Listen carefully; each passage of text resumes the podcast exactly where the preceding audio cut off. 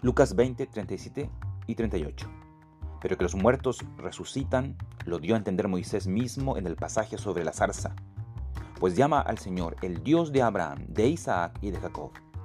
Él no es Dios de muertos, sino de vivos. En efecto, para Él todos ellos viven. A muchos la muerte morderá, pero para unos pocos solo es un perro que ladra, pero que no puede dañar. La doctrina de la resurrección es el antídoto del cristianismo frente a un mal que no tiene solución en nuestra sociedad. Es la fe en la resurrección nuestra esperanza al sufrir por Cristo.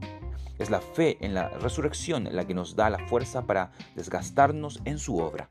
Es la fe en la resurrección la que nos consuela y nos convence de que volveremos a ver a nuestros seres queridos. Es la fe en la resurrección la que nos lleva a vivir como peregrinos en un mundo de residentes. Es la fe en la resurrección la que nos mantiene vitales frente a una sociedad que se descompone y se vence. Es la fe en un Dios de vivos y no de muertos la que nos lleva a creer que la muerte ya no tiene poder en nosotros. Es la fe en Dios, en un Dios vivo, lo que nos llena de vida, aunque nuestro cuerpo exterior se deteriore y se desgaste. ¿Qué debemos grabar en el corazón?